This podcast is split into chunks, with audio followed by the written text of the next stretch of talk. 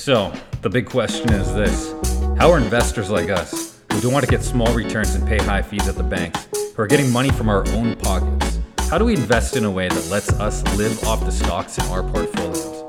That was the question. This podcast will give you the answer. My name is Philip Wolgar, and welcome to Stock Investing Secrets. Hi, this is Philip Wolgar, and welcome to Stock Investing Secrets. So, this today we're taking a look at cash flow, which is number eight of 13 on what to look for in a small cap stock.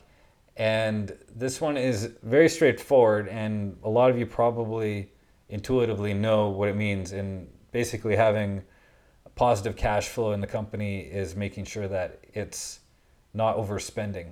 You want to make sure that it has money going back into its bank accounts for possibly a rainy day or maybe future investments in research and development. You want to make sure that the company has a little bit of flexibility. Now, the company doesn't necessarily need to be adding every year to cash flow. It doesn't need to be padding that all the time because depending on the company, it may be spending a lot on startups. And when we're looking at small caps and the ones that can really take off, they're generally spending a lot more money than those more. Uh, well, they're risking a lot more money, and as a percentage of the money that they're making, it's usually a lot more than what the larger companies are spending on different things like uh, research and development. Uh, Tesla wasn't profitable for for actually it's just recently uh, turned a profit, so it's been around uh, for over a decade, and so it's taken that much time for it to actually turn a profit.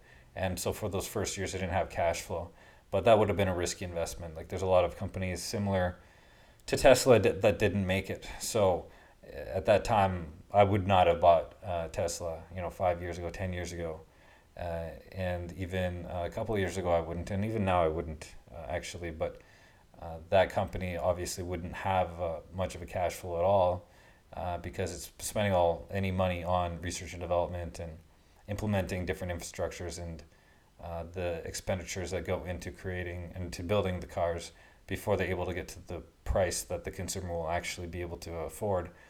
So that's just one example of why you want to take a look at uh, cash flow. Uh, but it does it does depend a lot on the, company.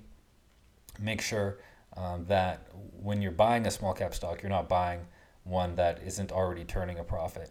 Uh, because yeah, you can get lucky and find a lot of winners, but a lot of the time they're going to be losers. And the small cap stocks that we want to make sure that we have are going to be the ones that are already kind of set up and already on their way and they're they're going towards uh, more and more profits. We want a proven track record. That way, first of all, you won't normally have as much time to wait before they start becoming uh, doubling uh, their their revenue and doubling their share price, which is really what we're looking for in these small cap stocks.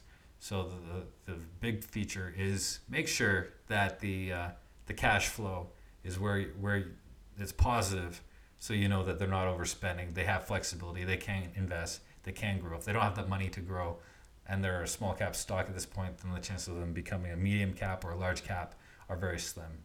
But the the money, the big time money where you can really find the payoffs are in identifying those small cap stocks. That will become large caps.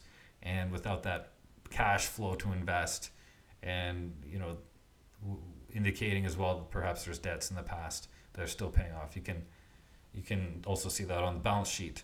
But um, making sure that the company has a good positive cash flow is, is super important and i would rate it as one of the most vital things when determining which uh, small cap stock to buy. So that's number 8 of 13 and stay tuned for next week. Would you like to see behind the scenes of exactly what we do each day to grow our portfolios? If so, then go join our free Facebook page at facebook.com slash stockinvestingsecrets.